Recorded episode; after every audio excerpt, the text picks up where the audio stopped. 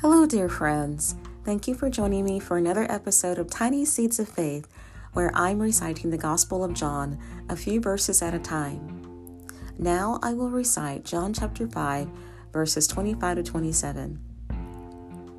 Verily, verily, I say unto you, the hour is coming, and now is, when the dead shall hear the voice of the Son of God, and they that hear shall live.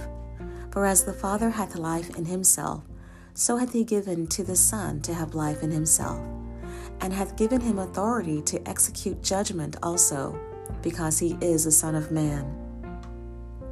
Today I want to focus on verse 25. Jesus said that the dead shall hear the voice of the Son of God and live. He said, They that hear shall live. In the previous verses, we talked about hearing and believing. We must hear the gospel and believe, and then we will have everlasting life. We were born dead in our trespasses, for the wages of sin is death, but the gift of God is eternal life. Eternal life is a gift through Jesus Christ, His Son. Ephesians 2 says that by grace we are saved, by grace through faith in Jesus Christ.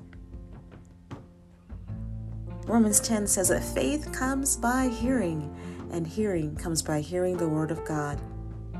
Now let us pray.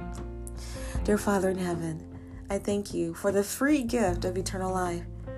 That all we have to do is hear your voice and believe, and we shall be saved. I pray for anyone who's listening today. If he or she does not know you, may they hear your voice. May they hear the gospel today and believe. Thank you, Lord. In Jesus' name, amen. May God bless us and transform our lives as we read, meditate, study, memorize, and obey His Word. Goodbye for now. See you next time.